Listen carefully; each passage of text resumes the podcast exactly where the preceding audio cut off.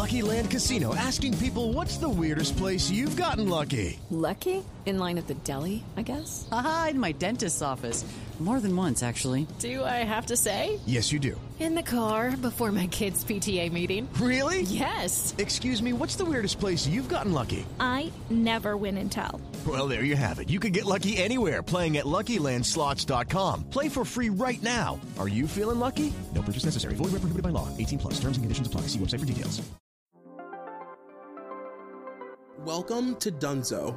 This is a podcast that explores hookups and breakups of famous lovers and friends, both real and fake, and all the discarded pop culture of yesteryear.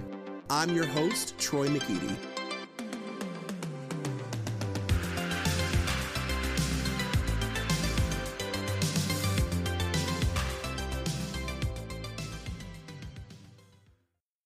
You guys, welcome to episode one hundred fifty-six? I think, of Dunzo. It is me, Troy McEady, and um, I'm super excited. I am back with Jay Reyna from last week. If you didn't listen to last week's episode, you should. It's a continuation. It's very important. You don't want to you don't want to miss the prequel. Um, we are continuing our conversation about Scream. Jay, how are you? Hey guys, I am great. I'm excited. This has been fun. I, how was the feedback on the last episode? Because like I said, I don't listen to anything back again. So like once I like you stop recording, I'll never just pick up on it, it again. I, trust me, if I didn't have to listen to my voice, like I would never hear. I would never hear my own podcast. Um, people liked it. Like I got a lot of feedback. I got a lot of messages from people being like, "Oh my God, I can't believe you brought up like Sydney wearing the same outfit in this third yeah. movie." Like well, people it was, were yeah. living. That's good because, like, obviously we're both really excited. I was like, this is is one of those episodes that's, like, a one-off from your usual, you know, topic. Yeah. So I was, like, hoping. I was like, I hope people love this, like, quick little change we're doing momentarily. No, yeah. People seem to really like when I do a random, unexpected, like, fun thing that they love. People so, love a twist. People love a twist, and people love Scream. Like, people Isn't love- that crazy to, like, find out that people are like, oh, my God, thank you for doing this. Yeah. It's, and I'm like, oh, I didn't know people were actually still wanting us to talk about it. Like, I, yeah. like, I thought it was just us us gabbing away, and everyone else was like, no, I'm with you guys on this. And that was really cool to like read. I was reading some of the Instagram comments. Yeah, my most selfish episodes are the ones that people love the most, and then the ones that I think I'm like doing something for other people, they're like, meh. Not your best work, Troy. Not your best work trying to please people. But when I'm like, hey, I only want to talk about Britney Spears' feet for an hour, people are like, yes, King, yes, Dad, do it. Like, um, go off, King. Fully. Um, so we're going to be talking today about Scream three, of course. We're going to talk about Scream four. And yeah. um, it's very timely because there's been some, like, super important announcements made about Scream five. So I obviously want to end this episode by getting your thoughts about the upcoming Scream and our hopes and dreams and fears uh, and just all the things. And yeah, because um, today was like major like announcement dump for Scream five, which yeah, is really exciting. I love when that shit happens. We're we're like where we're supposed to be. That's what that means. Exactly. um. So obviously I first have to get like your general, do you remember seeing Scream three for the first time? Yeah, I remember like being so young and not really understanding it at, at, at, at first, just because I didn't realize. I mean, it was the first time like ever that I, at that young age being exposed to like a meta storyline. Totally. Because I understood that at this point in Scream, there's movies within a movie called Stab, mm-hmm. which is the Scream universe's Scream. Right. And at this point they're shooting Stab three, and I just thought like it was the first time I'd ever seen like that kind, like having its own property be like the main, the main storyline, and yeah. having the people cast as Sydney and everyone, I was like, what are they doing here exactly? It was weird. It, it was it is one of the weirder entries of totally. of all four films. I think it's honestly the most fun, though. I, re- I remember that feeling of, like, this is a fun, fun romp. And that was kind of, like, why a lot of people hate it. Right. Um, because this one, in Scream three, it's purposefully, like, toned down. Like, they watered down like all the murders and like all the violence. It's very minimal, and it's more of like an adult Scooby-Doo than anything. I think Scooby-Doo was like the greatest thing to compare it to, because it's truly like, it really is like stab, stab, stab, stab, stab, stab, stab, stab, stab, stab, stab. Like, it's just like, it, it, it is very light. It it leans into the comedy elements of Scream. And yeah. this one, you know, people would argue that it leans in too much, and it becomes at times a little like slapsticky, or it gets know. really campy when I think it didn't mean to be as campy as it came across. Yeah, like it's campy in a way that feels almost like a little disrespectful to the previous films in a way where it's like, I agree, yeah. You know, good it, way to put it. Like taking these characters that people love and just fully turning them into like S N L characters is like a little weird. But I do love, I agree with you. I think it's the most fun to watch. It's, if I'm watching a Scream movie, because I'm not like, I'm not the kind of person who really loves to watch movies with other people, if I'm being honest. Like, yeah, the only child in me is always like shushing people. Like, I'm not fun to watch a movie with. But Scream three is a movie that I don't have any problem. I love watching a movie like this with people because it's like silly and fun. You, you don't have to be totally engaged, and it's funny.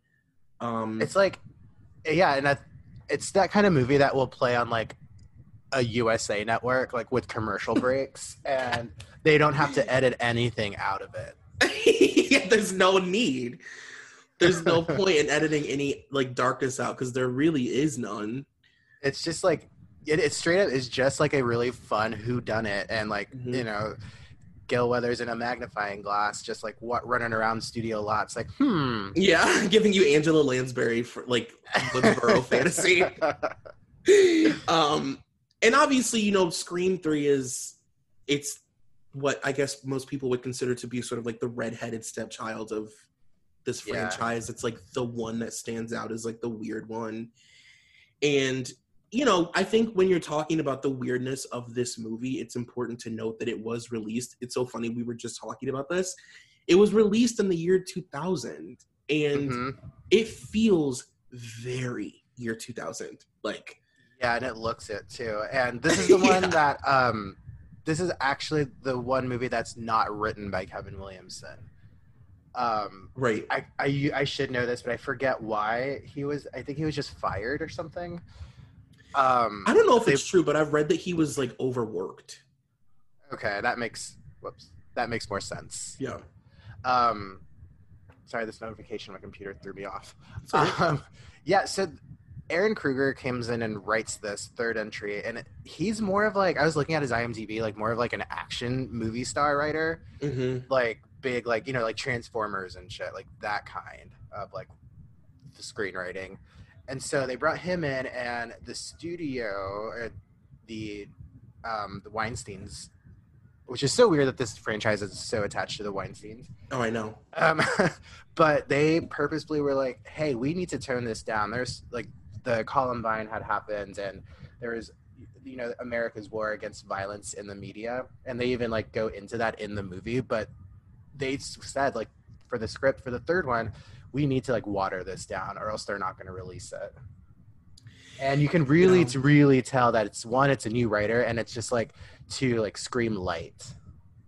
Yeah, you can tell that this the person writing this movie doesn't necessarily, like, have an investment in these movies. Like, he doesn't understand the tone of the Scream franchise, and this is a person who thinks, because the previous Scream films had dark humor, that it's going to be okay to just have Jay and Silent Bob show up to, like, it's like, it's just very clear that it was a bunch of different people making a different movie.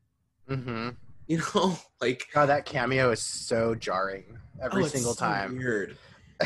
It just like, it, there's so many things that take you out of this movie, but then at the same time, it's like, because there are so many things that take you out of like, trying to take it seriously, it's like, just don't like yeah just don't try and take this movie serious, and you'll have so much fun when you watch it. Yeah, and I think that's a lot of people don't take that advice. I know I didn't for a while, because I purposefully was like, this sucks, I hate it. Yeah, and then just realizing later in life that, like, you know what, this is fun. It's yeah. not it's not great, and it's a I would say it's like a very lukewarm entry of the series. But yeah, once you like realize that, okay, let's just kind of like just chill out and like turn my brain off a little bit and just kind of watch this little like whodunit adventure.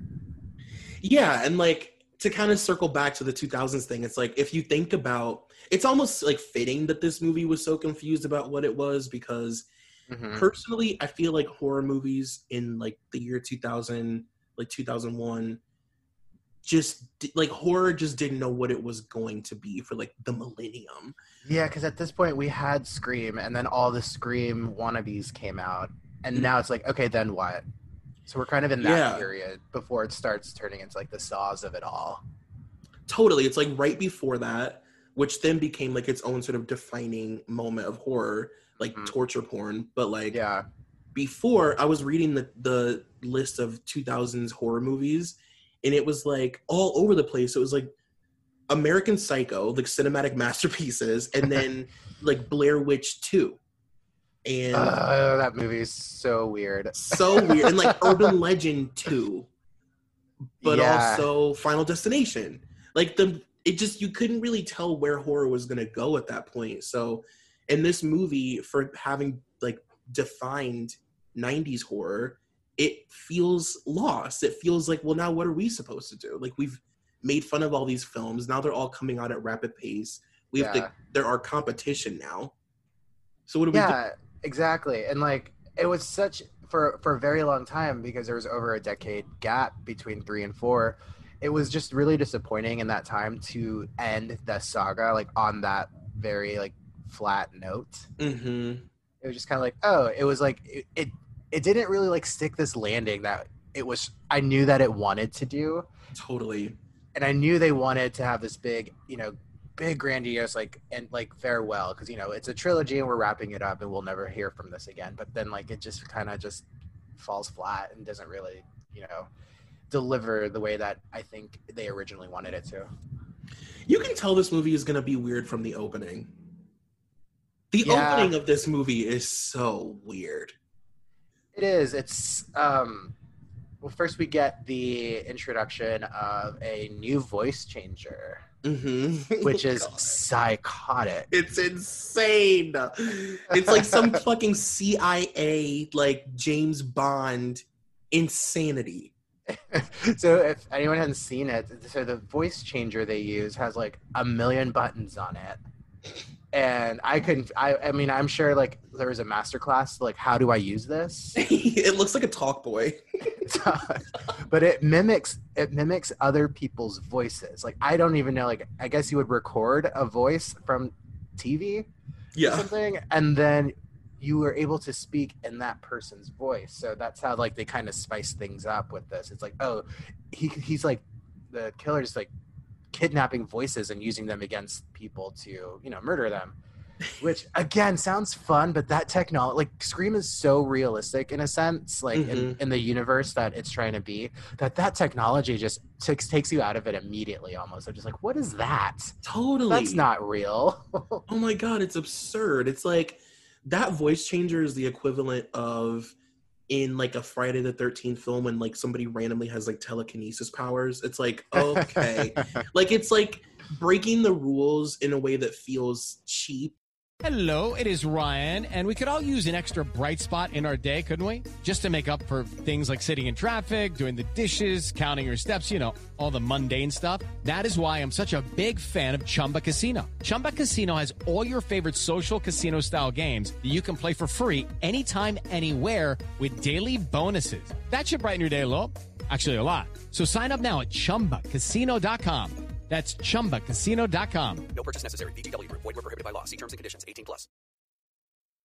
Yeah. It's like, oh, this person can just mim- completely to the to the tone, like to the rasp of their voices, can mimic perfectly, like Gale Weathers. Like this man can just become Gale Weathers. Like it's crazy. It's very dangerous. Very dangerous technology. Yeah. um. I was actually reading, before you and I started talking, I was reading about the original concept for this movie mm-hmm. and how it was supposed to originally be like an April Fool's Day, which is like one of my favorite horror movies. Um, yeah, I haven't seen that one in forever. Oh, I love it so much. I need to get, yeah, I'm gonna I'm gonna do that this week. Oh, it's so good. Um, and I mean, anybody listening who hasn't seen April Fool's Day, I'm sure you can imagine like generally what the uh, the twist is at the end. Um, and yeah, this the original idea for for Scream three was gonna be that like these kids were just like obsessed with horror. They were obsessed with the Stab franchise specifically, and they wanted to like create an April Fool's Day moment where at the end Sydney Prescott would walk in and everybody who's been killed is alive and just like hanging out, and it's like this big joke. uh I don't know how I feel like that would have been even worse, so I'm happy that we got this silly slapstick movie. Yeah, did was it I can't remember, was that actually extra like actually ever written? I don't think it was written. I think it was just Kevin's idea. Okay. I was going to say, like, I need to track that script down. I, I forgot. I just reminded myself I was supposed to send you, like, the Scream two script. Oh, yeah. With all of, like, the, like, original killers and scenes and everything. I, I'll send that to you later. But, yeah, that would be such a fun read if that existed. I know. Can you imagine, like, a moment at the end? The, the whole movie leads up to a moment where Sydney walks in and they're all like, surprise! Surprise, Sid! Gale's so, like, we got you there, huh? Yeah. yeah. um, that's speaking of Gale. I was telling you like last week that one of my favorite things about Gale Weathers is that she always like dies, and then like I just like love that her and Dewey like literally die, and then they yeah. just don't die. And uh, my best friend Katie and I always quote Gale being like, like oh, the bullet ricocheted off my third rib, bounced right off my lung, and like came out through my back. Like she like knows how to, like she can like always tell what happened inside her body with like the wounds. Like I pull I pulled that fucking bullet out myself. Yeah. And I'm gonna write a book about it. And she like falls through like a stage hole, plummets through the underneath the building, is shot in the stomach. She's like, ricocheted off my second rib. So it's like, like, like Gale, no it didn't. No, go to the hospital. your your throat was slit, Gale. Get out of here.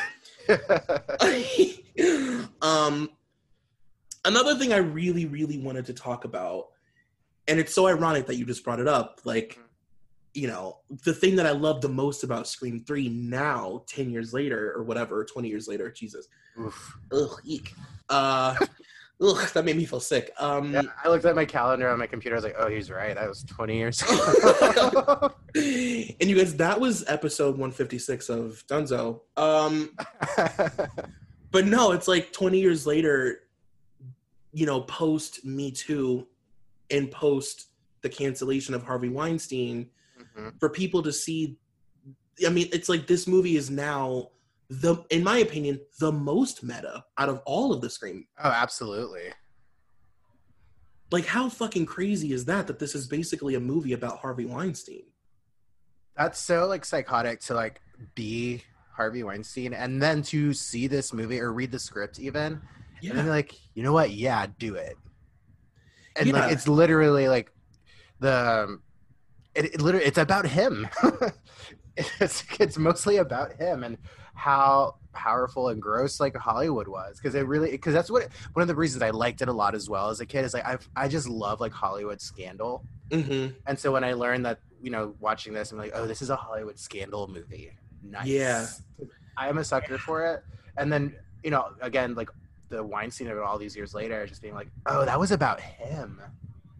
Yeah, it's literally produced by Harvey and Bob Weinstein, and you know they oversaw the movie. Like, when you go back and read stuff, it's like they, I guess like Bob Weinstein was like more of like the Dimension Films person, but like they uh-huh. still were both overseeing it, and they loved everything about it aside from, I think they changed, there was supposed to be two killers and they, they were like, no, we don't want two killers. Like that was, Harvey and Bob Weinstein, that was the only thing that they saw sort of strange about the storyline, was that there was going to yeah. be, they loved all of it. They were like, send it. And it's crazy to think like how powerful they were, because they ultimately like through the first one up until four like had say in the movies, like had mm-hmm. say on what they wanted to see, and like made them change a lot of shit. And then we'll talk about like once we get to the meat of like four about that whole, because they changed the entire like last third act of that movie. Yeah, and I guess because they in, didn't like it. Yeah, and how crazy is that to think like how many, because they were so heavy-handedly involved in every project that they were like a part of. And yeah, they weren't weird. Just like vanity credits like produced by, like they were really like in there like taking things out, adding things, and like because they are who they are, like everyone had to just adhere to that and just like, okay, cool, we'll change the entire last twenty pages of this movie. Yeah, Bob was like, I just want the whole ending to be different and then you'll be good. And they're like, okay. um But for anybody who I guess is like sort of in the dark or maybe doesn't remember or hasn't seen Scream three in forever, like it's literally a movie about like this young girl, Sydney Prescott's mom, Maureen, um, sort of allowing herself to be like passed around and taken advantage of by these powerful men in Hollywood, which inevitably inevitably led to her being raped and killed. Um, and it's like this, it, it represents like so many women in Hollywood. Like it really is mm-hmm. like, you're right. Like the best thing about this movie, aside from all things, is that it's like a Hollywood whodunit, like folklore-y kind of, you know, it's a very Hollywood film.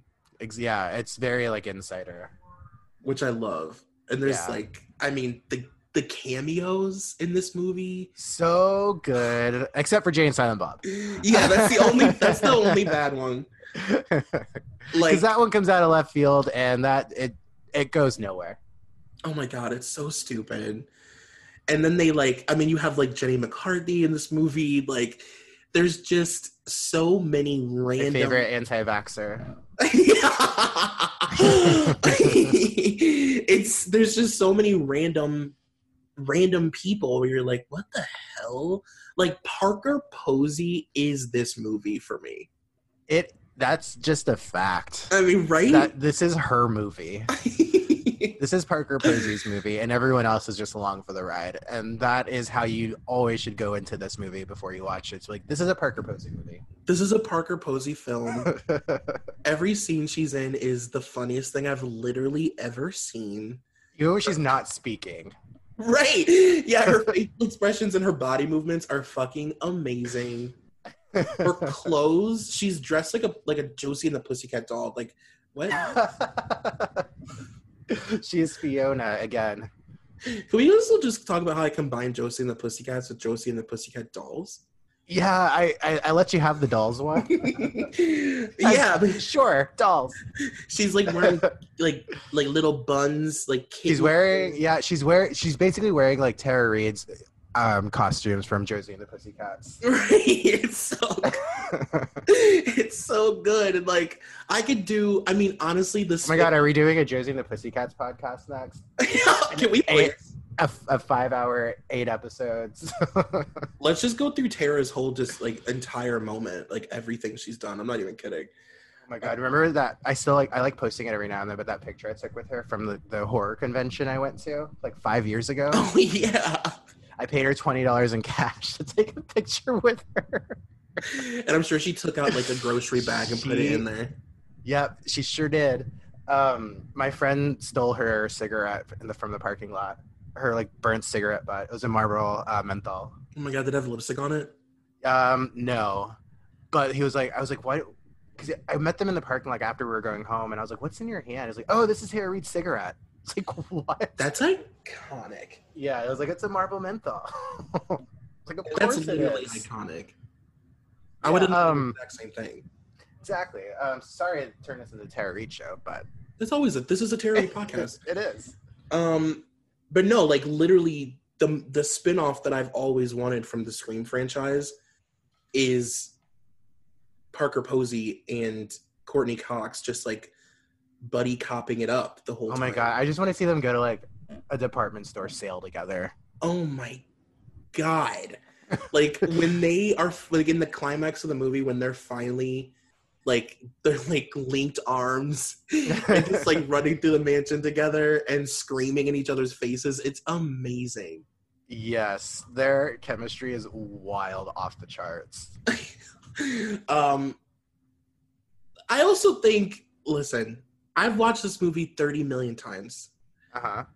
The plot is insane. It truly, truly is. It's crazy. Do you this, feel like this, you can explain what this movie is about to be? Like, do you feel like you could? I, I, I'm trying to do it now, like, on this show. And I'm still, like, I have, like, I need at least, like, twenty minutes to, like, set up the story before I can even say, like, so this is what this movie's about.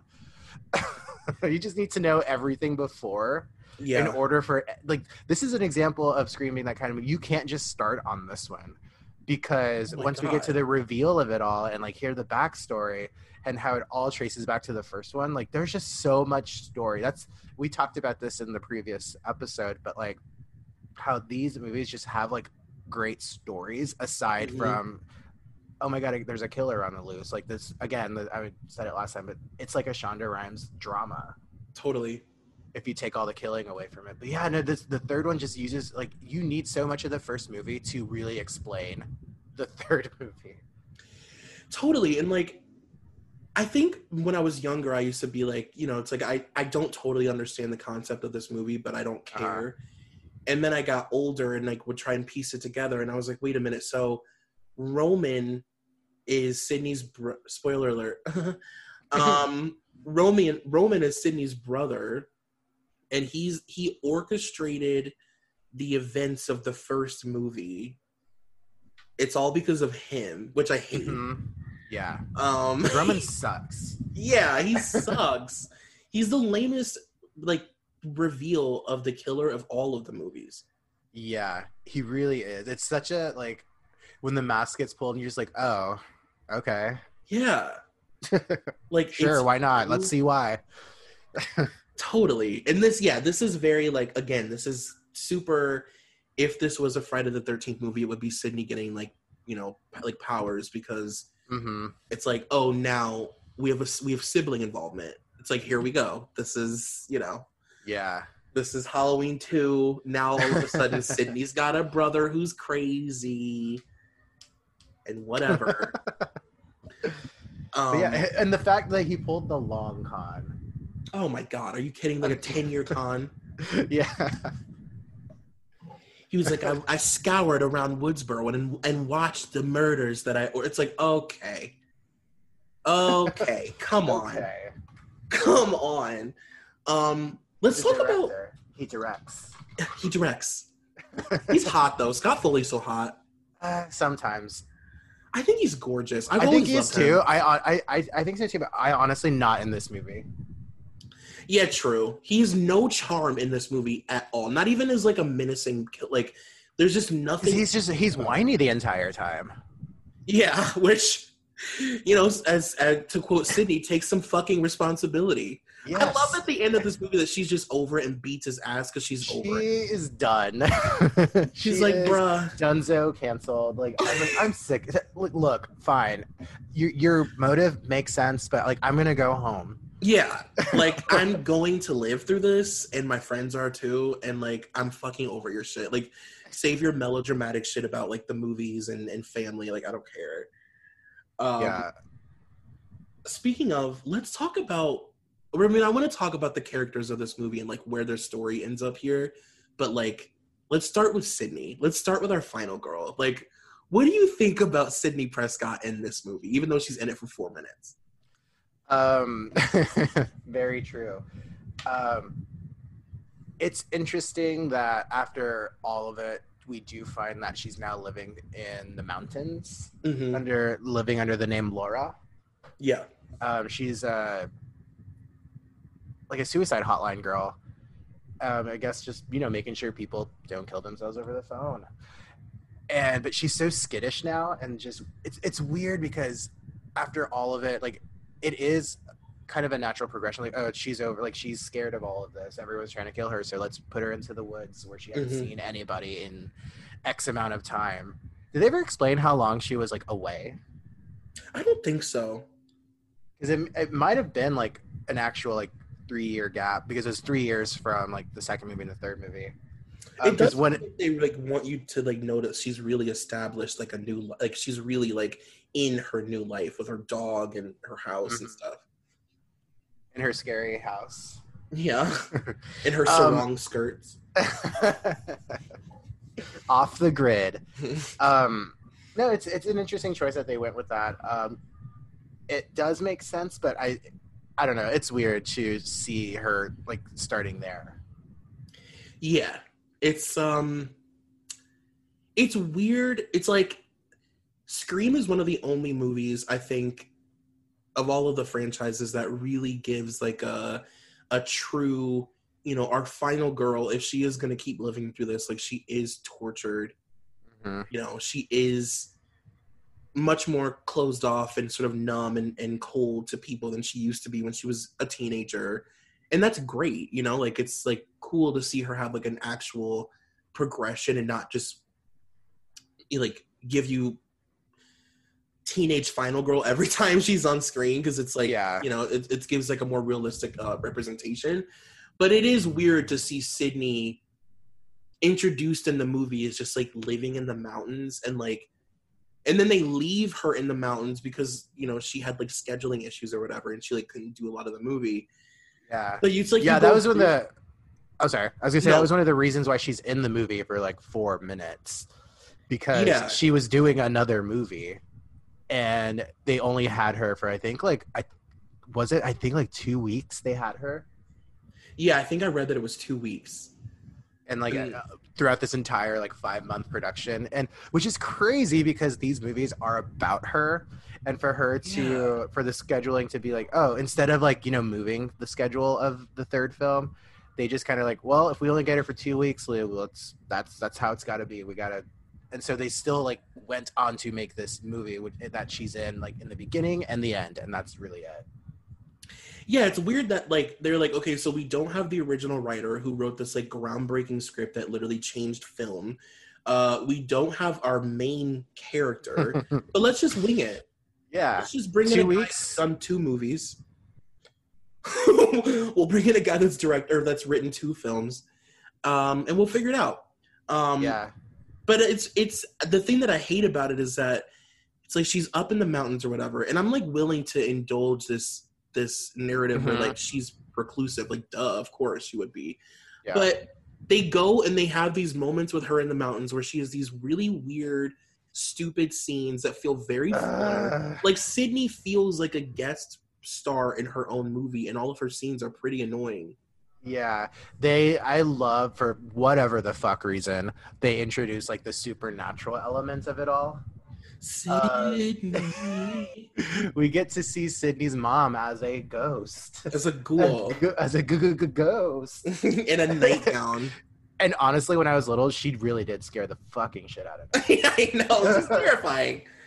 Mother needs to talk to you. I don't know why they gave her such a weird inflection. no, so she talks in, she talks in questions. um but yeah, like those scenes are just, I mean, I think one of the most embarrassing scenes of this movie that has a lot of embarrassing scenes. Uh-huh. They, they, I mean, this is a movie where the only like black character literally right before he dies says, "Oh, you motherfuckers." Like, so this has this movie has a lot of embarrassing moments. But like, it's like when that happened, I remember, like I'll I never forget when that happened. Like the, I remember thinking, like when I was a child, being like, why do they make him say it like that? Oh, you motherfucker! He hadn't, he's not spoken like that this whole film. No, like all of a sudden he's like a fucking seven up spokesperson or something. Um, but like Sydney seeing her mom is really one of the most. It's like, wow, this is really a different movie. Like this, yeah. we're in a different world right now. Because, like, it's like, yeah, she sees her ghost, but then, like, again, the way they make her talk, and then every time she speaks, it's there's, like, an, like a really, like, cartoonish, like, echo to be yeah. like, oh, she's a ghost. Yeah. Okay. I can tell by her echoey voice. Yeah, because she's chains. Mm. um, and then as far as our other, like, sort of central characters, I actually really like the Dewey and Gale of this movie. I love it. Yeah, I do, too. Um, they're they always start their movies with them being mad at each other.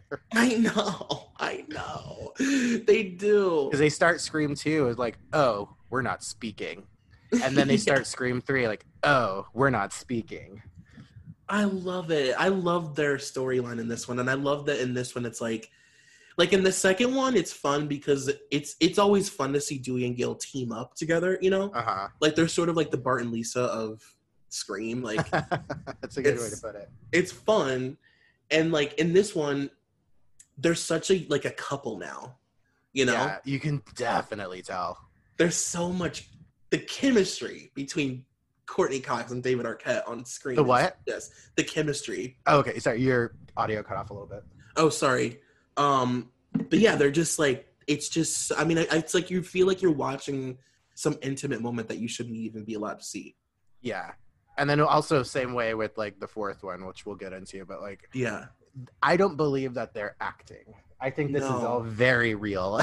Like, yeah. What is on camera is a real discussion that they're having. Totally. And, and by this point, they've been able to like f- meet each other, become a, an item, get married, and really become like this thing because of these two characters. So mm-hmm. It's like the audience watching that and then them knowing it. It just it just adds so much to this movie. It's so much of like what this movie needed, because without that, I don't even know what the hell this would have been. That is interesting to think about, because nothing in this movie feels organic mm-hmm. and like really natural and relatable. Because it, it's just a Scream three is like a series of just scenes stitched together. Yeah, totally. With some very light killing involved, because these deaths in the movie are so tame. Oh my and god! Circling back to saying because of the Columbine of it all, like they had to tone down the violence, but seriously, there's like maybe like a shot glass worth of like fake blood used this entire movie. And I'm trying to think of who has the most gory death. We never like, see anything. That's the thing. Like, everyone dies. Like, whenever um, Jenny McCarthy gets killed, she gets thrown through a window and stabbed in the back, but we don't see the knife. Yeah.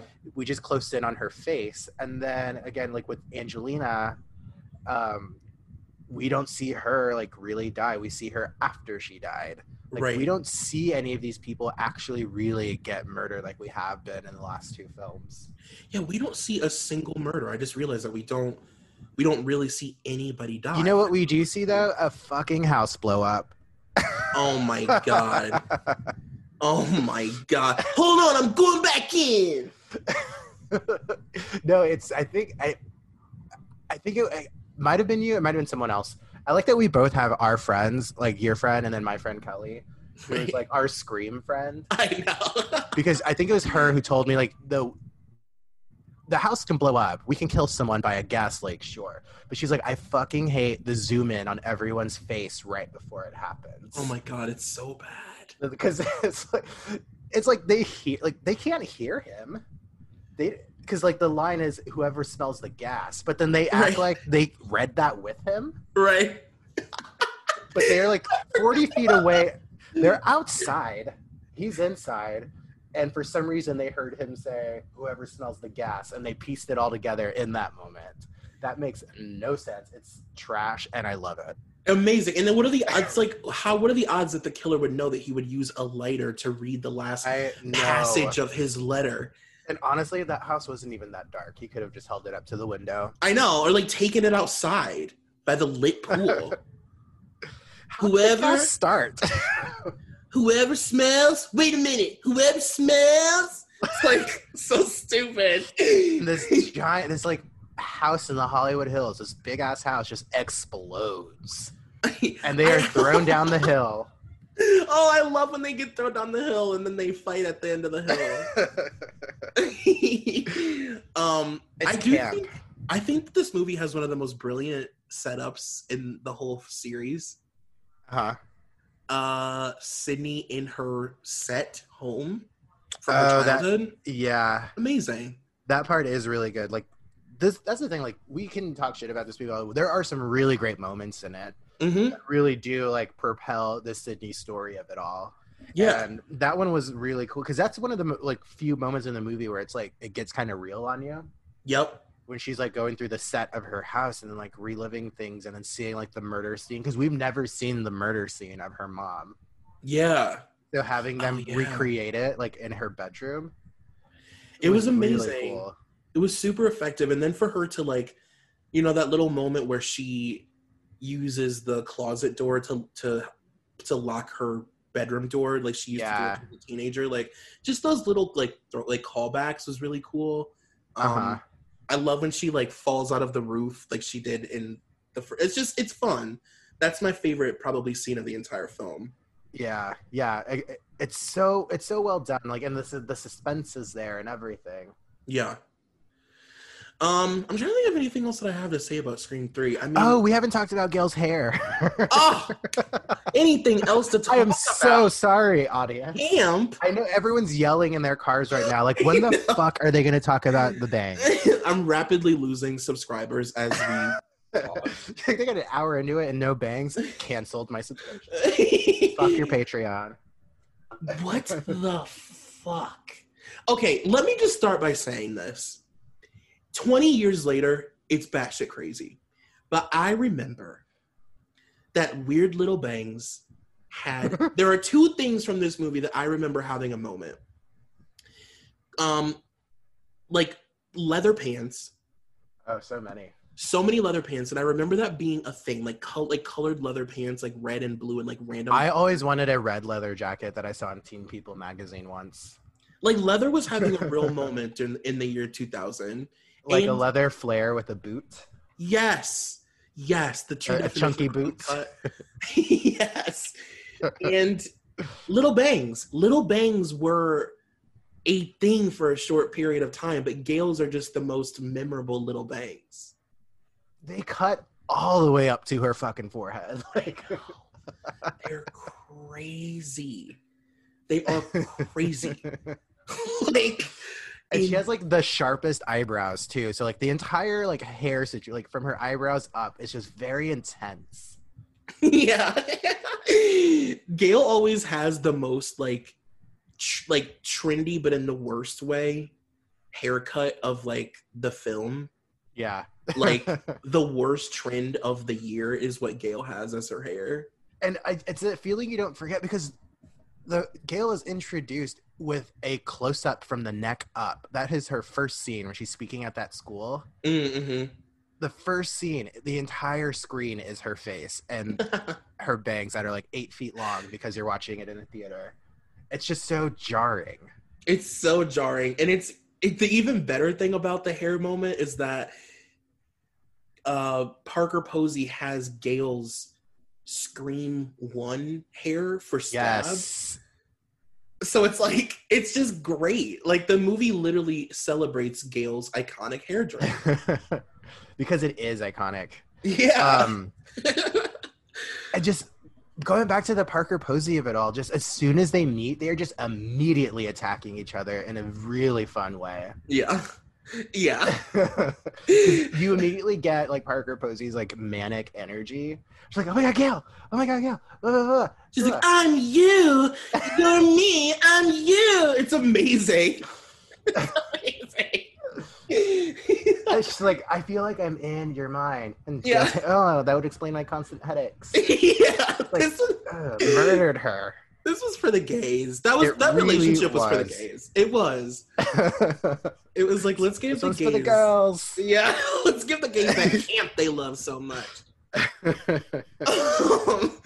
um, and yeah, and the, the the I mean, I would talk more about the the reveal of the killer, but it's just so fucking lame. Like, it's just yeah.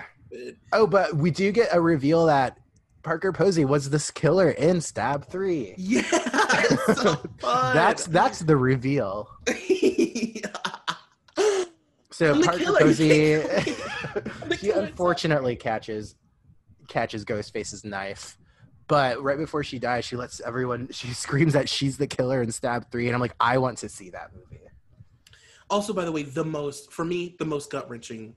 It really is, because she is written so well, because she isn't just, like, a walking, like, punchline. Mm-hmm. She actually is a part of that story, and it really gets into it, and you believe that she really does want to get at the other end of this. She isn't, like, I mean, with everyone else, like, all the other supporting cast, it's like, oh, they are really just dead bodies, like, waiting to happen. Right. Any, like, you could have been any face. It could have been, like, anybody, but with with her character, it was like, oh, we actually did root for this one. Yeah. And like her existence in the movie is just, it's meta in a way that only Scream could do. Yeah. Like the fact that she is Gale's character in the movie about their lives, and she is clearly in love with Dewey as Gale was. You know, it's like, mm-hmm. it, it's just amazing. Oh my God, her cigarette scene. Oh. I haven't had one of these in a year and a half. Someone's going to pay for this. And then just like the choice to have her just like curl up in her bodyguard's like shoulder. Oh yeah, to like throw her with her like little Asian inspired clogs. Very the year two thousand. Yes. Yeah, she's amazing. She's Who do you like, think she is in Hollywood real life? Like, who is she? Oh God. Isn't that crazy? To, I just thought of that question. Of like, who is ama- she? Like, it's amazing. We'll get back to you with another episode on that one. Yeah. That's its own like hour. That could be an entire hour for sure. Yeah. Um, we'll have the audience let us know. Yeah, I can't think of anything else that is really profound for me about this movie. I will also say that um, before we, because he like makes an appearance, I will say that I've never connected to a, like, you know, people like choose what character you would be in a movie to die. Yeah. Like in the BuzzFeed of it all, uh-huh. you and I are so Randy that it's almost scary. It is that. And I need to talk about that too. Um, so Randy makes an appearance via a pre-recorded video. Mm-hmm. Just explain again, doing his rules explaining. So he's explaining the rules of a trilogy. That's fine. It's it, it's kind of sad. However, how the fuck did his little sister, played by Heather Maserato, get access to the studio, and is just like hanging out in this trailer? She's literally walking around this Hollywood light like she's fucking Drew Barrymore. Like she's the. She's, There's like, no like tags on. She doesn't have a badge, or she's not working there. She, they just run into her, and she's like, you guys need to see this tape. And they watch this sad tape. And then she says, we miss you in Woodsboro, guys. Come back. And then she just walks away. Like, where did she go? Yeah. Because she just said she's still in Woodsboro. So what are you doing here? Like, that's what the first question should have been. Gale Weathers on the, the case. Gale Weathers should investigate that, too. Like, what the fuck was Martha doing here? And that's such a weird scene because it's like, well, obviously the movie knows that they shouldn't have killed Brandy. They, mm-hmm. like, know that they shouldn't have done that. Yeah. People love Randy. I mean, it has to probably be the most devastating kill of the whole franchise. Really? Because it's it's also just, it's devastating, but it, it's, it works because it is mm-hmm. so fucking brutal, Randy's death in Scream two. Mm-hmm. And it would have to be, like... like Randy being like the person who knows everything, like his death would have to be like big, you know, and it is mm-hmm. iconic. Yeah. But yeah, you and I are very, I mean, we would be, we are the Randy of every horror movie. We are. And it, it, to the point where we're even just like, if if a killer is, if, if this situation's happening in real life, like I'm staying home. Yeah. I'm not going to go find out who's doing this. I've seen how this plays out. We are both gay men of color. Yeah. We're not making it out. I know it's mm-hmm. twenty twenty. We're still not making it out. No. We're, I'm staying home until someone else kills the killer. I refuse to That's have what a Randy rug. Taught me. I refuse to have a, a Persian rug pulled from under me. I refuse to say, oh, you motherfuckers, before I die. I won't do it. You couldn't catch me doing that. Oh, you motherfucker. So Tyson should have died right there, right? When he cracked his neck on the floor. Yeah, and then I don't know if you've ever noticed this or not, but when he says, oh, you motherfucker, his mouth doesn't move. Oh, I didn't. I never noticed that. But now it makes sense because I'm playing that line back in my head. And yeah, that is full, like, A D R. Right, it's very post-production. Oh, you motherfucker. He came in to record that. He did. Like, so sad. Like, we, like, hey, do you want this check? You better come in and embarrass yourself. We need you to say an urban line. More urban? Like the white director is like, more urban, please. Yeah, could you say motherfucker instead of motherfucker, please? Take twelve. um, let's talk about Scream four. Scream four. We are now, what is it? It came out eleven years, ten years after part three? Yeah. So, yeah, Scream four was intended to be a reboot of the franchise. It was supposed to be another trilogy. Like, four, like... Four was supposed to be the beginning of four, five, and six, which were supposed to just be like year after year. We're supposed to have oh. an, like a second trilogy. Is kind I of didn't what know they that. Were, yeah, they were aiming for. That's what they wanted, but because of its lukewarm box office performance and the the Weinstein of it all, it like just didn't happen. So this movie didn't perform well? No, it broke it, like broke even. Like it didn't like make anything. It like just made its own budget back. And so Isn't that's that like, crazy? It, yeah, it like didn't tank, but it, it it just made it like no one made any money. Like there was no profit from it. It just broke even. And I think God, like the rule is like in order to be like a success, you have to like triple, make back right. triple what you spent on it, and it just like made it even. So it was a, it's very like a very middle like average performance.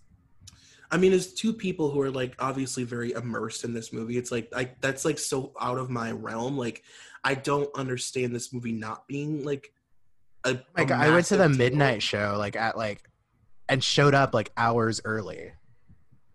Yeah, like this was a real uh, like a life event for me. It was like I remember so I remember exactly which theater and like where I went and like I remember um, it was the same theater that I had just watched The Hunger Games in the day before. Like mm. the same like auditorium. I saw this movie. I think this may be the movie that in my life I've seen the most in a theater, just because at the time I remember just being really like aware of the fact that like, you know, it's a, it was a big deal to see a Scream movie like in the theater and like, you know, I, I knew that like I would want to remember the experience yeah. of having gone to see it at the actual theater. So I went with my friend Katie like eight times. We literally saw it so many times in a row. No, I we I went every single day opening weekend with different groups of friends. Like I did yeah. Thursday, Friday, Saturday, because like at that time I was I, w- I was home in like the Dallas area, and like I had friends who lived like in different parts of town and friends who weren't available like on a Thursday or Friday. And I was like, okay, well, then we'll go Sunday. And then I went with my dad like on, on like Monday. Like I like saw it every single day for four days in a row, like different theaters across North Texas.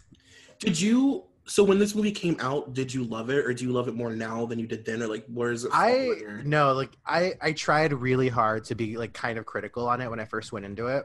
Mm-hmm. I was like, you don't know what you're about to see. We don't we don't know where these characters have been for the last decade. Right. And we don't know what this is going to be like. So like go into it and but no, as soon as like the credits rolled, I was just straight up like I fucking loved it. Nothing was wrong with that movie. This was perfect. Yeah. Do you still love it now as much as you did then? I do actually. Um I was I just rewatched it um, a couple weeks ago and I I've watched it about two times since quarantine started and then a third time a couple weeks ago. And I, I I love it. I think it's fun. There are a lot of missteps in it, mm-hmm. but I think it's nowhere near as good as the first two, but like miles above the third one. Yeah, totally, totally, totally. It has that same tone again. Like it's because so basically in part four, we go back to Woodsboro.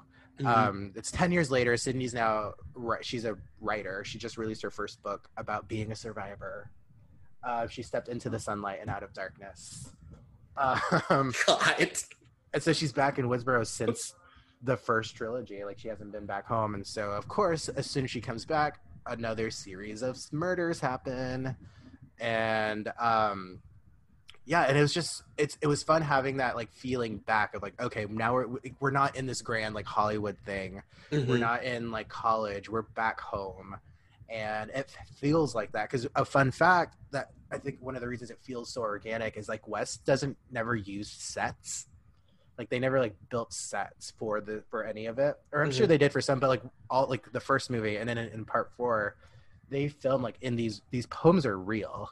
Like they film in real houses. Like they're not like building a house to play like the house. Like they actually like went to, I think it was like Ann Arbor, Michigan, and just like rented all these homes to shoot in. You can honestly feel that. Like, I just recently watched, um, I know I didn't watch it. Oh, I've been listening to, it's old, but, mm-hmm. um, uh, what the hell is, uh, the director of, um, oh my God, I can't think of it. I'm going to look it up right now while I'm talking about it. Um, I've been listening to this podcast and every single week, uh, they have like a, a different director on to talk about like their experience with horror and like what it means to them or whatever. And, uh, mm-hmm. one of the episodes that I just listened to was about suburban horror. And mm-hmm. that is like, that's just something that Scream is so good at. Like, it is, you yeah. know, it's just, there's just like this certain feeling of like suburban horror that feels different than anything else, of like this mundane sort of suburban houses in a normal neighborhood where shit is going down and it's real as fuck. And the houses in the Scream movies feel very real to me. Yeah, they do. And they do such a good job of like really lending itself to like, yes, this is a unassuming small town in somewhere in Northern California. And they do a really good job at like really making you feel that you're, you were just put in somewhere random in America. It's Eli Roth, by the way. It's Eli Roth's podcast that is like, it's like a year old. Oh, okay. Did you ever listen to that? I didn't, I didn't even know that existed. So that's something fun to look forward to. Yeah, you'll love it. There's like a Diablo Cody episode where they talk about Jennifer's body. There's um, a Stephen King episode. There's like a Quentin Tarantino episode. Like, it's great. And they just, it's horror. It, there's a Rob Zombie episode. It's amazing. Um, but oh, yeah. Cool.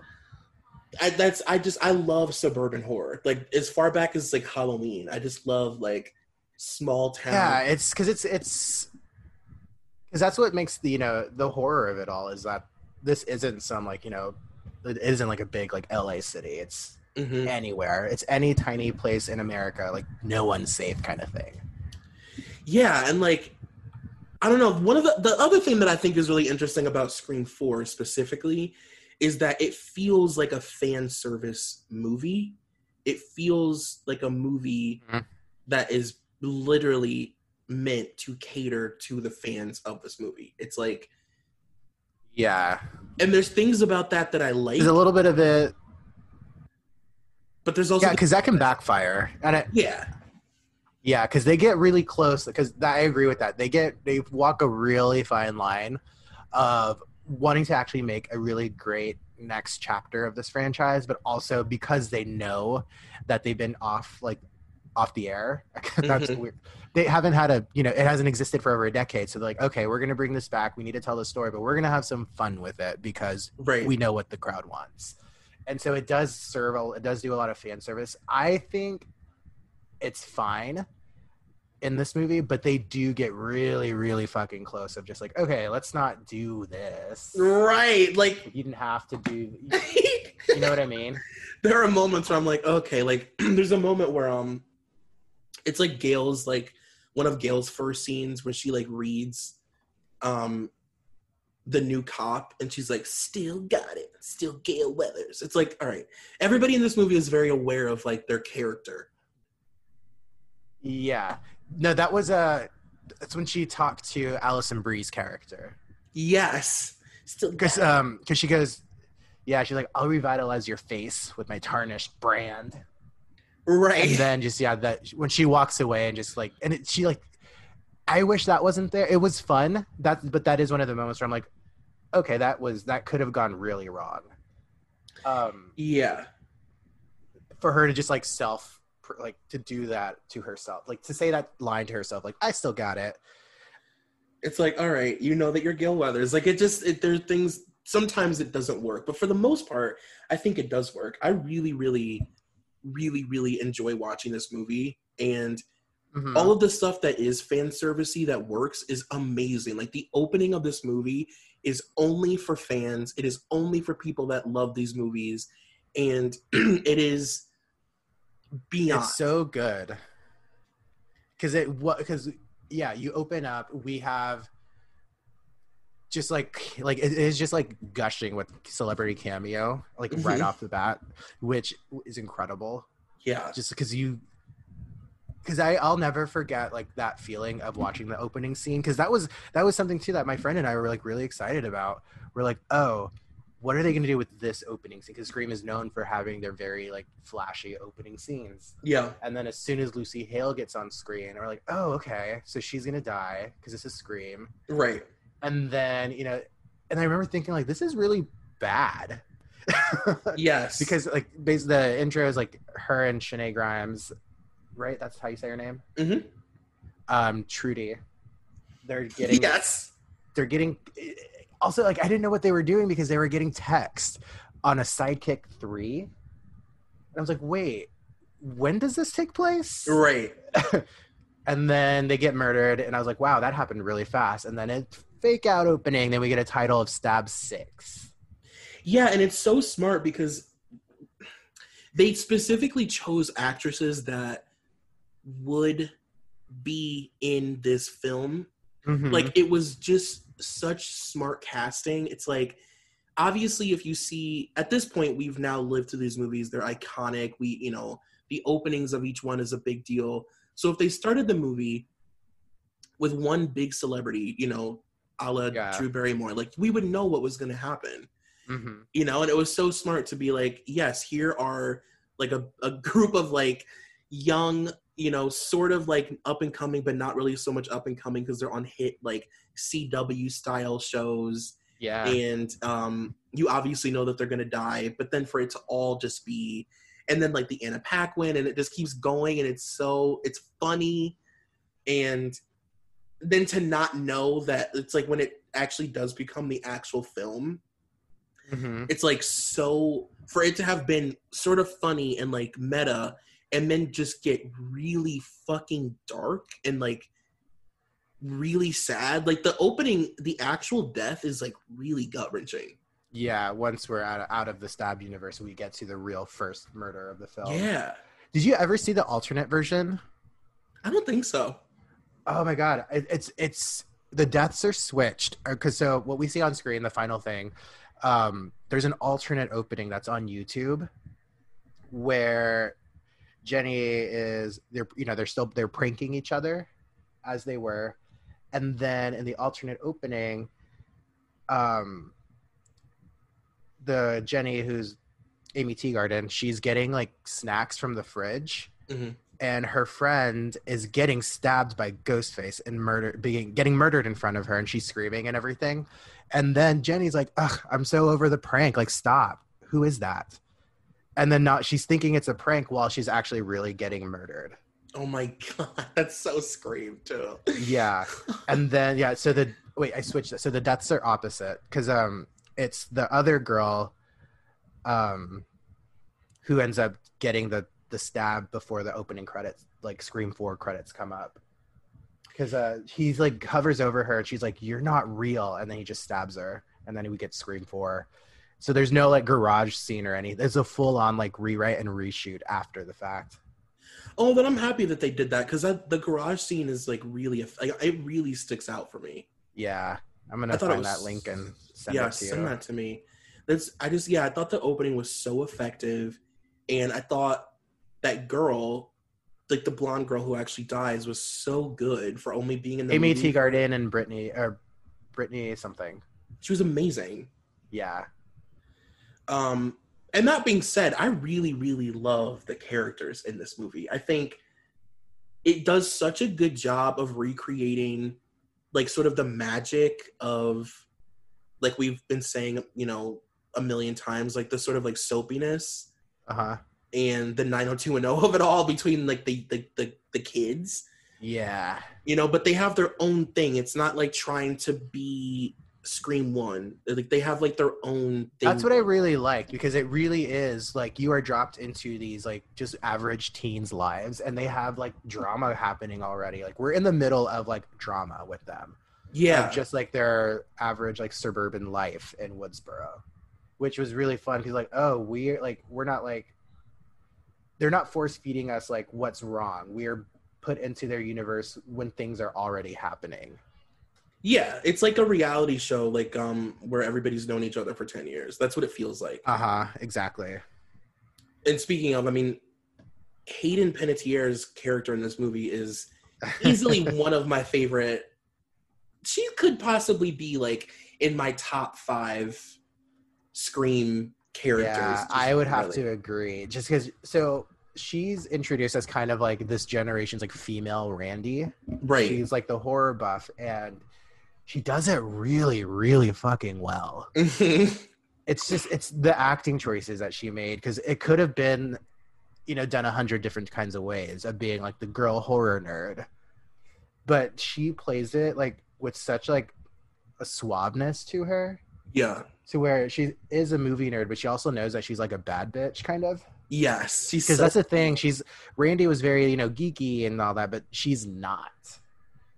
She, yeah. She loves horror movies. Like, she is the female Randy, but she's like very quick and suave and, you know, like really cool. Yeah, because Randy is very much like what society viewed horror fans as in the nineties.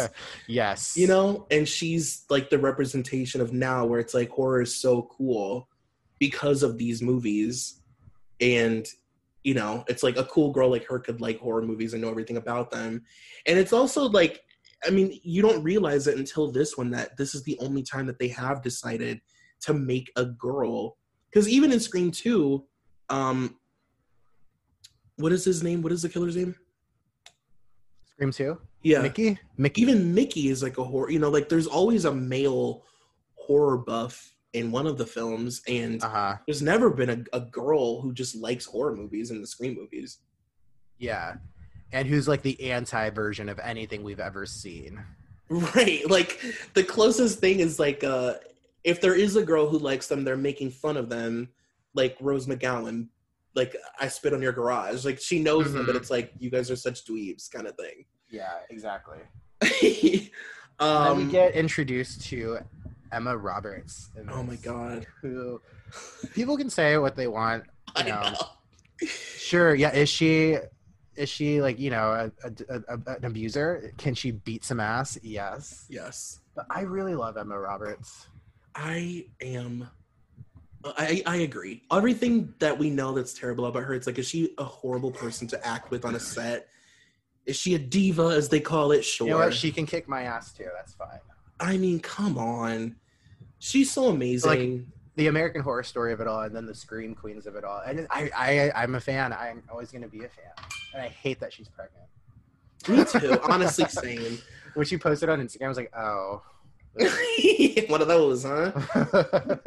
um, and she's so great in this fucking movie. She's so, I mean, for this movie to be smart enough to take its final girl and, spoiler alert, um, and make her the killer. Mm-hmm. To take its this generation's Sydney Prescott, who very much yeah. in the movie says, you know, like that's the whole thing. She is this generation's Sydney. Everybody yeah. around her dies. Like that was a part of like not only like the marketing of the movie, but like the movie is being meta on itself because we are introduced to the new characters who are the next generation version of the characters from the previous films. Yeah, because like we have the female Randy with Hayden, and then with Emma, she's supposed to be the new uh, Neve Campbell. Like they're all they're the new hip younger versions of everyone who we've seen die. Yeah, we even have like a Billy and Stu. Mm-hmm. Um, and obviously it's like, if you haven't watched the movie yet, you expect that, you know, I mean, I don't know, like I just envision if I, if I've never seen this movie and I like sort of lightly know the concept, like Neve and Emma Roberts are going to like battle it out together, you know, and be like the two final girls at the end of the movie. That's just sort of where your brain goes. Yeah. So for it to flip like that and have her be trying to kill the other final girl because she wants to be the final girl is mm-hmm. iconic. It truly is. And what I love, it's funny because I rewatching it now, it's fun watching their use of technology mm-hmm. because she, the motive of Emma Roberts is to be the next Sydney. She wants the fame of it all yeah. of being that final girl. So she has to get rid of Sydney in order to make that happen. But like, it's so funny that this is, like, this was pre-Instagram. We only had, like, Facebook and Twitter. Mm-hmm. And so, like, I truly wonder what the next chapter would be like because they love incorporating, like, whatever technology is happening at the time. Yeah. Because, again, they try to make these movies, like, of the time and try to root them in reality that they're taking place right now in this moment, in in this universe. Yeah. So, um... Totally. Jill, she would totally be a TikToker. Oh my God, are you kidding? Can you imagine? She'd be a TikToker. Doing some renegades. And Hayden would be one of those TikTokers that's like, you'll never believe this this crazy story that happened on January fifth of nineteen ninety-seven. Like for part two. Like for part two. Like, that's very her gig. Like, yeah. You'll never believe this cursed horror film and everything that took place on set. Uh, wow, we really went somewhere with that. I know. I'm like, what's oh her what's her username? I'm following. I know. I'm like, I just uh, I love all the characters in this movie. And speaking of, I love this movie's um I love Billy and Stu. I love you know I love a Culkin. Yeah. Oh, we love a Culkin. Oh, we support a Culkin this on this weird podcast. ass, those weird ass brothers. Oh my God, he is so good in this movie. He's so great. I agree. Um, his character is it's so funny because he is also supposed to be a Randy. Yeah, yeah, yeah. In a weird sense, because he's also the horror movie buff, which was an interesting choice to have like two Randys, two new Randys, yeah. and then have them be the weird. Flirtatious, will they, won't they kind of couple.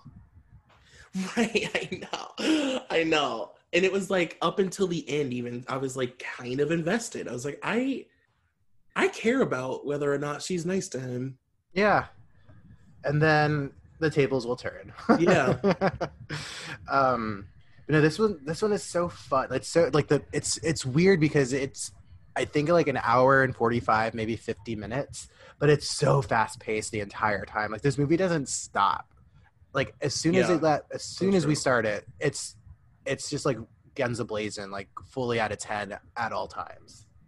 And it's a total return. Like you said earlier, it's like a return to form, especially in the sense of like the gore. This movie is so fucking bloody and violent. God, Olivia's death scene is the best.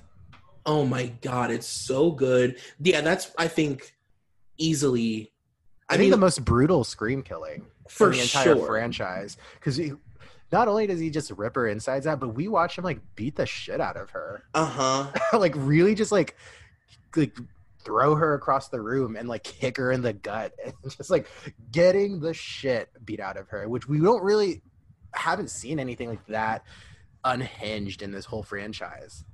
No, because it didn't feel like with Scream the deaths are, it's like I think I said this last week, like you're used to them being sort of choreographed, like at this moment I trip you, at this moment you fall on your knees, at this moment I throw mm-hmm. a flower pot, you know. I well even with like Drew Barrymore's scene, like after we see that her insides were on the outside and she was hanging, we don't actually see that happening right after the fact. But with Olivia, like we see like from the moment she is alive until she is dead, like all of it uncensored, and it's so so wild. Yeah, it's crazy. We literally see her guts fall out. Yeah. Her spleen falls out of her stomach. How do we feel about the Anthony Anderson death scene? It is one of the lowest points. I mean, that belongs in Scream three. Yeah, that's that is a moment where it's obvious where like I think I, I remember reading like Wes Craven just really wanted to do that kind of death. Right. And it was just like, and I placed it here. And you can tell that he just really wanted to do something like that, but it doesn't serve anything. And it feels so like cartoonish. Totally. And I did read that um, even though he's not like, the he's obviously not the first person to be credited, but um, Aaron, whatever his last name is, did come back to like help co-write this movie. Yeah. So I think so Kevin actually did end up getting fired during production. And I, it's because... of the direction that they wanted to go at the end. It was because of the ending. Oh, do you, do you, what was his ending? It was supposed to be more cliffhanger where it was supposed to be more fleshed out where after Jill like kills her, tries to make it look like she was being killed. Um, she, you know, does all that's the same, but she gets away with it. And we don't oh. know. She gets away with it. And we don't know if Sydney lives or died or dies. And so part five was supposed to be how that all pans out. Um, so it was supposed to be more of a cliffhanger. Jill gets away with it. And the Weinsteins are like, this sucks. We need a more like finalized ending. And so Aaron like added the entire hospital scene at the end. See, like, and that's crazy because I love, I love the hospital moment. The empty hospital? Yeah. Where they can just... wildly, violently fight and nobody ever cares or checks on them. But yeah, that that was that basically is an alternate ending for an ending that was never shot because like it was supposed to be like Jill gets away with it, and then part five was like what happens now. I mean, I will say that does feel more like a horror trilogy ending. Like that feels like almost like Halloween five, like like that's like introducing like a new era of this movie. Yeah, exactly. Um, so like I could see like that, even though it, it would have been like a much less like satisfying ending. Yeah, I could see that being more of like a, it just, it makes sense to me. Yeah, and it, it, it would have been so smart to like actually play it that way, because we do like, you know, this is a fan service movie. We know how Scream movies end, and mm-hmm. to flip it around and give it an open ending and not knowing if Sydney had lived through it yeah. would have been like really fucking brave to like flip it on, in that sense. What do you think about Sydney in this movie? Like, what do you think about Scream four's like Sydney Prescott? I like so I. I feel like the third one should have gone this direction. Maybe not, because in the fourth one, she's just released her first memoir about mm-hmm. her entire life and everything that she's been through for the first three movies. And she isn't hidden away. She just doesn't live in Woodsboro. She's like, she's taking her fame, and like you can tell she's become like, she gave into her celebrity in a sense, but like right. in a really positive way. And it, and it is the point of the, she does say like she couldn't live like that anymore, but I do like this version of Sydney much more than the third Sydney or Scream three Sydney. I do too. Scream three Sydney is like a full, I mean, it's like insane to say this about somebody who's like had everybody around her die, but like she's like such a victim. Get over yourself. Get over it. Your mom died a long time ago. Yeah. All of your friends have been slain years ago. Enough. Get over it. Go to this. Yes, let's go to Trader Joe's and buy some wine. Yeah, let's get you another boyfriend. Let's get, uh, well, that, that's even a that's a that's a point in the movie in part four, with because Allison Brie is Sydney's publicist, and Allison Brie's supposed to be the new Gale. Right. And so she, whenever they get in a fight, she's like, "Sydney needs to get laid." Yeah. She hasn't had sex since college. She well, really- and they also let it. She also lets it be known that she hasn't. She doesn't drink either. So Sydney's straight up like still like scared, because she's like, she needs to get laid or get shit faced every once in a while. I'm like, oh, so she's like really not do. She's really being careful about her life right now. Yeah, it's fun to see. Um, it's fun to see like, I am an adult woman, Sydney, because up to this point, like, I guess, yeah, you're right. Like in the third one, she's sort of. M B, she's truly not a girl, not yet a woman, like literally. and, it, and it has to do with the two weeks of it all. Like, I really do think that, like, because we have her for two weeks, let's just get her in and get her out. And yeah, they did what they could with story. And I feel like if she had that appropriate, the entire, like, you know, five months to shoot, that we probably would have seen an entirely different Sydney in Scream three. Totally. One of those weird payoffs, because in part four, you're like, oh, this is actually Sydney. Like, it makes sense that she feels like Sydney Prescott in part four, where in part three it just kind of feels like she, it does feel like a special appearance that she did. Yeah, like she's, this is the first time that we've ever really seen Sydney as like a truly adult grown ass, like wearing a Victoria Beckham like dress for a press conference woman. Like she's a, a, a grown ass woman who like owns her life. She owns her story. You know, she's like not afraid of like, like you said, like she's like leaning into being like a celebrity.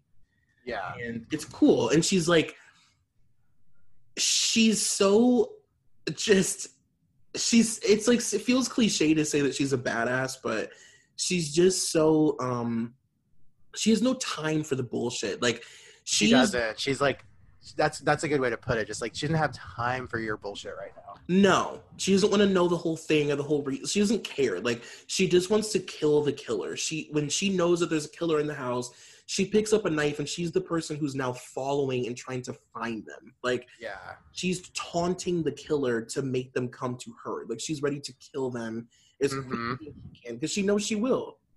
She's like, listen, I just got this huge check. I'm I'm I'm writing on that book money. Let me enjoy this. Yeah, you're. I'm not gonna let you stop to kill me. You. Okay, I always kill who's trying to kill me. What don't you get? It's kind of my thing. I've killed like eight people, so. um, I also like the Dewey and Gale in this of this movie is. Uh, Gale looks so good in this movie. Oh my god. The the the scene where she's walking through the police station. Oh, in that, in that purple god. Dress. Only like her body can wear that dress. She looks amazing. And now we have like Kardashian hair Gale. Yeah. We have middle parts. Just like all the way down. So good. I can't wait to see what Gale's gonna look like in the next one. I can't either. I can't wait. She to- is a different human body every single movie. She's, I know. she's the one who's like, all right, next movie, I gotta look completely different from the one before. She is the most drastic. I mean, Gale Scream one versus Gale Scream two, I swear to God. You can't, mm-hmm. I still don't believe it was the next year. I'll never believe it. I can't fathom it. She's like, yeah. Like Scream one Gale is like Lisa Kudrow going to search for a job in fucking Romeo and Michelle. And then Scream two Gale is like The Craft. Yeah. Yeah. That's a good way to put it. That's exactly just, right. It's crazy. Um, yeah, I don't know. And then what are your, okay, so let's talk about what are your hopes and dreams and wishes for Scream five? Like what do you hope will it will be? That that's a loaded question because on one hand you do want to be like, oh yeah, I just want to like have all like the original trio back again and hopefully they solve another murder, but I just know that one or more than one of them are going to like die and it's I know. Be fucking devastating because we what's interesting is like now we're by the time Scream five will be released it would be the same amount of time from Scream three to Scream four, so we're mm-hmm. doing it's two now we're in another decade because the whole thing like Scream four's tagline is new decade new rules, right? Oh god. And so now with this one we've gone another decade without a Scream movie, which is so crazy to think about. So it's interesting to see what they're going to do with the story because one, Wes Craven R I P has passed mm-hmm. and Kevin Williamson is not writing it. Um, it is going to be written and directed by the team who was behind Ready or Not. Is that right? Yeah, which yeah, is Ready perfect. Or Not. And that is a really fun horror movie. Mm-hmm. And I know that they can get the tone right because that's Ready or Not kind of had that tone. Yeah, Ready or Not is really, really great. If you guys haven't seen that movie, it's fucking... If you're a horror fan, like, Ready or Not is amazing. It's so fun to watch. It's really legitimately funny. They did a great Final Girl movie. Oh my god, they created such a good Final Girl. She was amazing. And it, it has the same kind of dark humor as Scream. Mm-hmm. Like, when Scream is at its best... It yes. like really felt like that. So I think it'll be good. Yeah, it's it's it'll be interesting to see like this new interpretation of it because everyone behind the camera has not worked on a Scream film before. So it's going to be a whole new like re- like take on it. Um, so I was reading the cast as of today. Neve Campbell is officially signed on for Scream five. Yeah. And so now we do have the original trio with Gale, Dewey, and Sydney coming back. And right before we recorded, it was announced that Marlee Shelton is coming back as Deputy Judy Hicks. It was so much fun. That was so fun to read. Yeah, I know. And I was reading that Neve, um, you know, Neve was like kind of the last, like, you know, big, like main character to yeah. sign on. And she No, they, they quietly announced like half of the cast today too. Yeah, and, like, I, re- I read her saying that she was really, like, when they told her what they wanted to do with the movie, that she was like, I'm into it. Like, yeah, you know, and I trust I trust Neve Campbell's um, opinion on what should happen to her character at this point. Mm-hmm. And it's interesting because now um, with this version of this new film, we have like a primarily like young Hispanic cast, which is really exciting. Mm-hmm. Because I because we're going back to Woodsboro, but Woodsboro is not. We've never seen much of it, so now we get to see, I guess, like the Mexican part of town. And as a Mexican person, that's really exciting.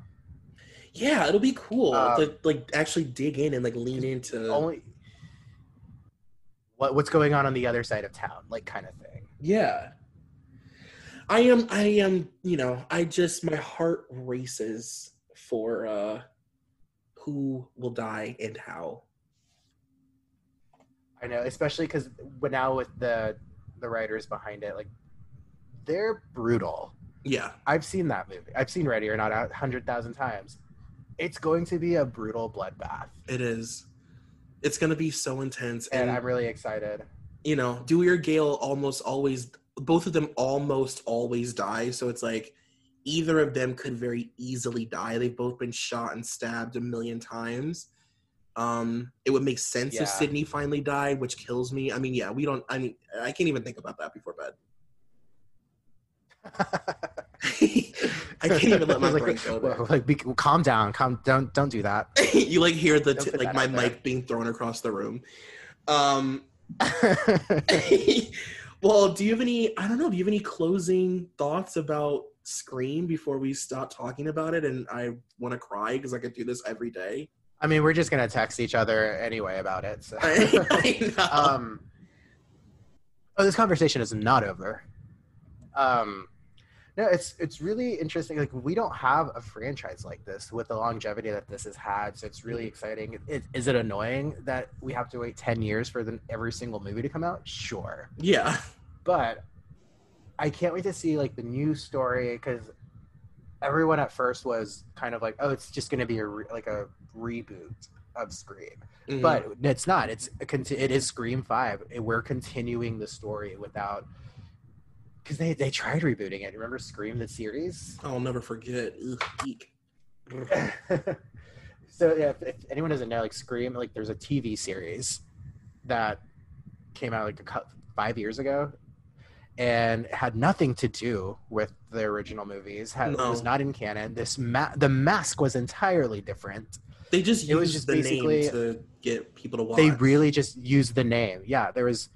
It was just the name. Like, it was a whole different costume. It was really, it wasn't awful. I did watch all of it. Yeah, it wasn't And terrible. Then it didn't make any sense.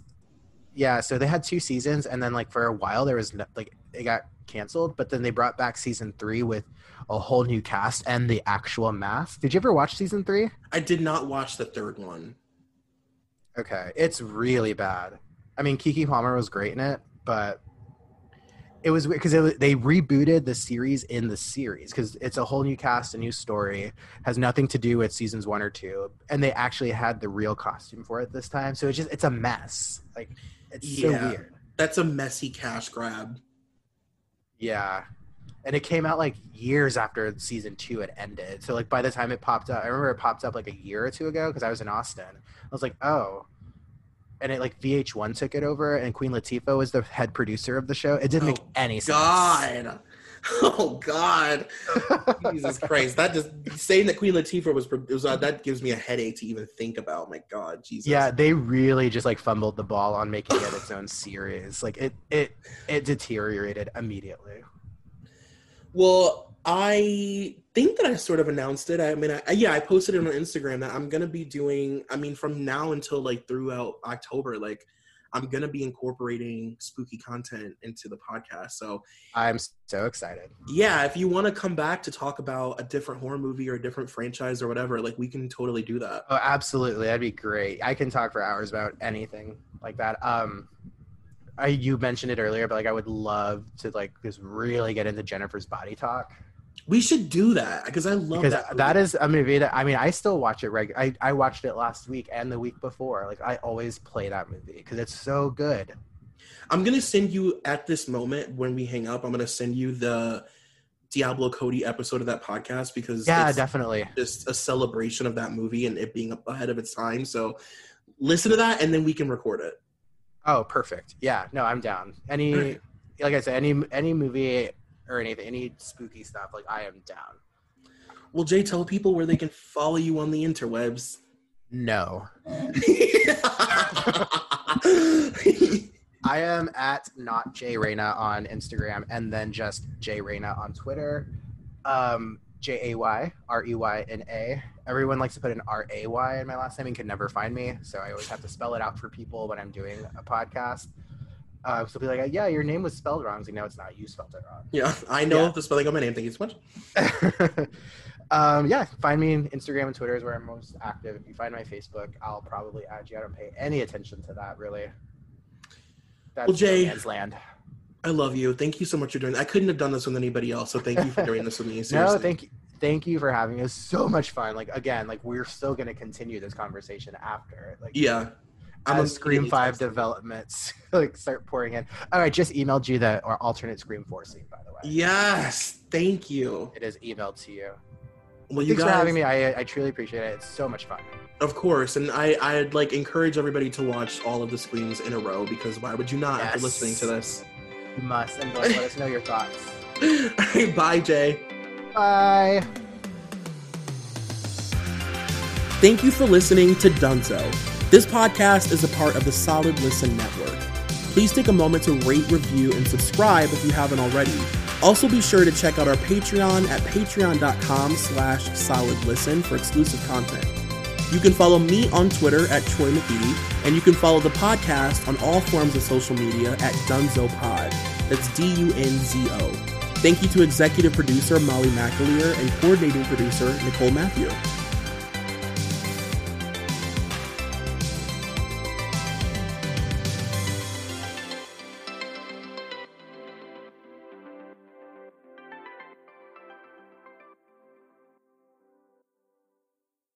Hello, it is Ryan, and I was on a flight the other day playing one of my favorite social spin slot games on chumba casino dot com. I looked over at the person sitting next to me, and you know what they were doing? They were also playing Chumba Casino. Coincidence? I think not. Everybody's loving having fun with it. Chumba Casino is home to hundreds of casino-style games that you can play for free anytime, anywhere, even at thirty thousand feet. So sign up now at chumba casino dot com to claim your free welcome bonus. That's chumba casino dot com and live the Chumba life. No purchase necessary. V G W. Void where prohibited by law. See terms and conditions. eighteen plus.